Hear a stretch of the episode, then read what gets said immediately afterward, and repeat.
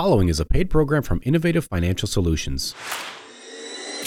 This is The Retirement Playbook with your retirement coach, Brock Allspaugh. Brock and his team form your retirement offensive line from Innovative Financial Solutions. When a part of your financial strategy is out of tune, your long-term goals, your retirement savings, and your legacy can all suffer. With many years of experience in the financial industry, Brock provides his clients and prospects with the information they need regarding Social Security, retirement income planning, wealth management, and much more. Listen in as we address your financial concerns and provide helpful solutions to put you on the path to achieving your retirement goals. Your money and your plans perfectly executed. And now, here is The Retirement Playbook with Brock Allspaugh. Good morning, Southeast Missouri. Wherever you may be listening, this is The Retirement Playbook, brought to you by Innovative Financial Solutions. My name is Brock Allspaugh, and as always, I'm joined by Mr. Tony Shore. Good morning, Tony. How are you? Well, Brock, I am so good today. I've had a great day so far. I had a great weekend last weekend, a good week this week. It's just been crazy busy, as you know. This is a busy time of year, and I'm up here in Minnesota right now, and we're still waiting for spring. It's 32 degrees out right now. That's ridiculous. Yeah, isn't it stupid? What do you got there for it? What are you doing there for it? You know, 70s, early, you know, low 70s, high 60s. We've had a lot of rain, you know, so it's like one of those deals where it's normal springtime, you know. We've had a lot. Windy. We've had some rain here, too. Yeah. But you know what we're really happy about, Tony? What's that? Tax season is over. Okay? Well, yeah. Yeah, that's true. So the tax man has cometh and goneth. So we're all happy about that, getting that over in our lives. But listen, folks, if you really want to get started, you want to get some good information, you need to go to our website. It's theinnovativeteam.com, theinnovativeteam.com. You can check out past shows. You can download our retirement income toolkit. We've got Roth conversion information on there. Lots of great information for you to get started in your life. You can order my book. It's called The Last Paycheck, How to Build Sustainable Retirement Income and Keep Those Paychecks Coming In Once You Retire. That's what everybody wants to do. This book will help you do that. Also, if you want to get started on a customized plan and not just this, you know, great information here, you want to take it to another level, just call us. Give us a call, 573-332-7855, and we could put together a customized plan for you and your family. All righty, Tony, you ready to get started for today's show? Yeah, what are we talking about today, Brock? We're talking about the good old best savings tool in the world, and that is 401(k). But today we're going to talk about mistakes you should avoid, okay? When it comes to signing up for your retirement plan at work, it's not just as simple as saying, okay, yeah, I want to do 3 or 4%, blah, blah, blah. Company matches this. There's lots of things that go into this, and you might need a little bit of help and a consultation to help you make the best decision so you can avoid some of these mistakes. But we're going to give them some of them to you today, right now. So you ready, Tony? I'm ready, and I think 401(k)s are so common. I mean, it seems like everybody has one that I know through their employer, a 401(k) or 403(b), some type of employer-sponsored retirement plan. And obviously, because it's such a critical part of retirement planning for so many people, it's only natural, I think, for people to be anxious about it or maybe not understand it. They just, their money's going there and they forget about it and they don't really understand it. And when one of the things we'll talk about later on in the show is just not paying attention. I mean, really, that's what a lot of these mistakes come down to is just not paying attention as to what's going on in your plan. So I completely agree, Tony. You made some great points there, and we're going to reference an article from The Balance, 401(k) mistakes you don't know you were making. And it nicely spells out some of the most common 401(k) mistakes and what you can do to avoid them. And so the first one, Tony, is simply not thoroughly understanding your retirement needs. Now, admittedly, figuring out how much money you'll need to maintain your preferred lifestyle during retirement isn't easy, and it takes the help of a financial professional. But, Tony, it's essential to understanding that so you can understand how much you need to put away. So if you don't know how much you need in retirement, How do you know how much to save now? That's really the point. So, I mean, the first thing that I would recommend people do to avoid making the mistake of not knowing how much to truly put in and just throwing a dart up there on how much, you know, your contribution needs to be is to get a plan. Get a plan first, and then that we can help you, you know, guide you as to how much you need to put in right now to meet those goals. Sure. I think you make a fair point. So how can somebody go about getting a good picture of how much income they're actually going to need in retirement? Yeah. So there are plenty of services that go along with some of these 401(k)s. I know that some of the 401(k)s that we help administer have all the tools to help you kind of get a basic understanding. Again, it's not a comprehensive plan that you would get, you know, for example, working with us individually. But they do have some services on there that people need to take advantage of. I know that, for example, Lincoln Financial Group has a wellness path, and I'm sure that most 401(k)s now have something equivalent to that. But the bottom line is you should crunch these numbers annually at a minimum. Even if you aren't entirely sure, you know, how you want your retirement to look, running a budget estimate can always help you get a sense of where you need to be and how much you should be contributing. Ultimately, you should ask yourself this. What does financial freedom mean to you? Okay. So is it vacations?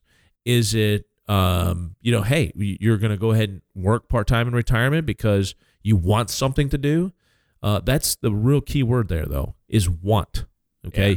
You don't want to have to need to work to make your lifestyle. You're working in retirement because you want to.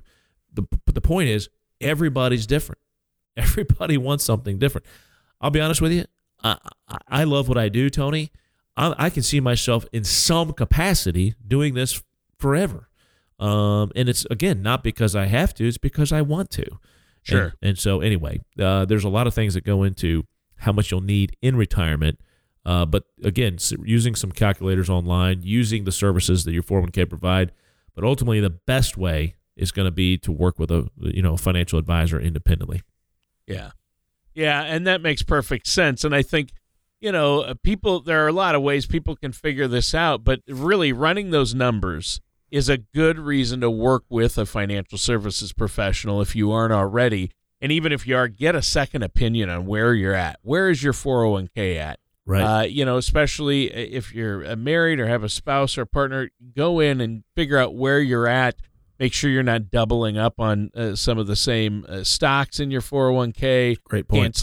They cancel each other out. So I know you have a report that you can run for folks that'll do that, right? Yeah, absolutely. So, you know, obviously we'll need statements to run those reports to say, hey, you've got 40% of your money in one area. You know, a lot of times that ends up being large cap, you know, some sort of value or growth or some kind of fund. But we have a Morningstar report that we can run to say, hey, we don't want to have all your money in one or too much of your money in one sector. Right. So, yeah, absolutely. Making sure that, you know, you're allocated along with your spouse appropriately is always a good thing. And sometimes, you know, if you're just using target date funds, Tony, that's where you can get into trouble. Not that they're a bad thing. They're a good thing for a lot of people. But you don't want to, again, like to your point, overlap with what your spouse is doing. Sure. So again, that kind of goes back to working with a professional to understand what you're investing in when you pick some of these funds that don't really tell you what they are, you know? So anyway, that's what I would say is that, you know, running a report to understand exactly where all your money is going is definitely a good thing. Here's the next one though, Tony, not saving enough. Okay. Obviously that's a big mistake. And that kind of goes along with what we've been talking about here. Sure. But what I want to mention is don't be fooled by auto enrollments. Okay. Auto enrollment means that when you become eligible for your 401(k) at work, so maybe you have to wait a year. You know, a lot of times you have to wait a year to participate in a 401(k). But when you become eligible, you're automatically enrolled. Okay? Right. So it gives the sense sometimes, I think, Tony, that, oh, it's taken care of, so I don't need to do anything, right? In other words, I'm auto-enrolled at a lot of times it's 2 or 3%, and so I'm good to go. I don't even have to worry about it and put it on, you know, cruise control. Well, guess what? That's a good thing that we're forcing you to save money and you can opt out, but Is it enough? Right? Is 3% enough? Is 2% enough? Is 4% enough? And it kind of goes back to our first point. Knowing how much you need to save is by far the most important. For sure. Yeah. And I think that, you know, a lot of people are going to realize they may have a shortfall, right? And are they just out of luck then? Or are there things that they can do to put themselves on track to have a successful retirement and have enough money for retirement? Look, that's a great point. One of the most important questions and the most overlooked or not done enough research on is this question here. What does it take to maintain your lifestyle now? Okay. And that's a question we have on our confidential questionnaire before people work with us. We have to have that filled out. And that is the most important question. And oftentimes, Tony, people are not honest about it. They're not honest about them with themselves. They're not honest about it with their spouses, and they don't do the work to get the right number. Whenever somebody puts, $3,000, well, I know right there you didn't do the actual exercise, which is go through all of your bank statements and look and see how much money you are spending on a daily basis. Now, to get a little bit more detail there, we would say, okay, let's take your loan payments out because at some point those will be paid off, okay? Car loans and credit cards, we'll deal with that later. But my point is that you would take those out of the calculation as to how much it takes to maintain your lifestyle. So, people, I would say 95% of the time, Tony, don't put the right amount, and 95% of the time it's lower than what they actually spend. And when people actually do the assignment and they go through all of their bank statements and do this for 12 months and then divide by 12 and get an honest average, it's eye-opening. They look at me and say, I could not believe how much money we were actually spending every month. And so, to your point, be honest with yourself, be honest with your spouse, sit down, figure this out. It's going to take a few minutes, yes, but this is the rest of your life, folks. This is your lifestyle. This is your livelihood for the rest of your life. So take a few minutes now to get that number right, and let's make some tweaks. Let's make some adjustments, and I promise you, you'll feel better, and you'll feel a weight lifted off your back, knowing that you know exactly what you're doing and why you're doing it. Yeah, and that's key. Absolutely. And I think that's really important. And, I think some of our listeners may think it's going to be hard, or they might get nervous about thinking about ramping up their savings for retirement. But people can make some tweaks, right? And adjustments, and work with a financial services professional to help make that happen. Yeah.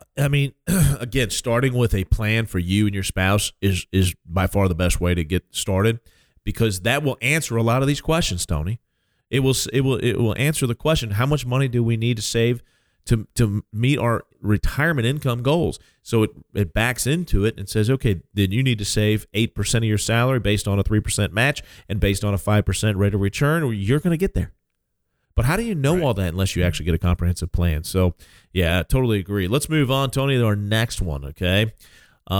It's ignoring fees as the common 401(k) mistakes that you should work hard to avoid. The bottom line is that fees are related to 401(k)s. Expenses should always be part of the equation as to what are the fees on these particular funds? What are the fees for the plan? Look, there's fees involved with investing. We know that. It's how you pay them and how much are they? Those are the two questions. Look, it's not free. A lot of people, though, don't understand that there are fees in 401(k). Any investment or savings vehicle they have, there are fees. And there are fees with inside 401(k)s, and they probably didn't read the fine print and realize that they're there or how much. But the beauty of working with somebody like yourself is you look at that and you look at, okay, what's in your best interest? What's the best bang for your buck, so to speak, as far as fees and your investments, right? Yeah, so and here's a good thing, Tony, by the way. The government has come up with some regulations that said basically we got to do a better job disclosing what fees are in 401(k)s. Yeah. And that's happened here in the last few years. In fact, there's there's something you can request from your employer if you don't already have it. It's called a fee disclosure. and it discloses all of the fees, right? Plan administration fees, investment fees, individual service fees. You know, there's fees disclosed. So you can determine how you want to invest based on some of the fees of the different investments that are in the plan. So look, again, we know we're going to pay fees to invest. It's part of the deal. But how much are they and how are they being charged? Those are the two questions. How much are they and how are they being charged? And those are the questions I tell everybody to ask, not only about 401ks, but about working with a financial advisor, you know, whatever it is. You just need to make sure you understand, again, how much are they and how are they getting charged? Right. And nobody enjoys fees or expenses, but they're just a part of life. And, you know, if we want to reach a goal, sometimes we have to pay fees to get there to save more money in the long run. So I would imagine one of the solutions is to make sure you're, number one, working with somebody like yourself, but number two, regularly review your documents with a professional. Absolutely. Absolutely. And so that's very important to understand. Again, all of these things that are all encompassing of all the different aspects to make sure that you have the right plan. And it might be a deal, Tony, and I've done this before. Hey, let's put enough money in there to get the match. Okay. Because we don't have really great funds. We don't really have, we have high fees. And so let's just put enough money in that 401k to get a match, and let's maximize these Roth 401k, or excuse me, Roth IRAs or traditional IRAs outside of the plan. Okay. And so, yeah, I guess if you want more control, you want to put some money in an IRA, because 401ks, you don't have a lot of options or control. However, what you're saying here is, and I think we really need to focus on this point, make sure our listeners understand, you mentioned a match. Most employers offer a company match. In other words, they will give you money up to a certain percentage, match what you put into your 401k. And so I know you've said this before on the show, you've got to put in. It's free money, Tony. It's free money. It's 100% rate of return on the money you put in up to their match. I mean, so you have to put in at least the max enough to get the maximum match. Yeah, I mean, if you've got a safe harbor, if you've got a safe harbor plan, you know, it's a 4% match, right? Or it's a 3% non-elective, which means they're putting it in regardless if you put money in. So if you're doing a true match and you're doing a safe harbor match, it's 4%. Put 4% in at a minimum, because that is free money. 4% of your income into the 401k, because they're going to match it, and that's free money. And I've heard this before, Tony. Well, I don't want to participate in the plan because, you know, maybe it has higher fees or whatever it is. I don't care what the situation is, folks. I don't care how bad the funds are. I don't care anything. Put the 4% and put what you can to get the match at a minimum.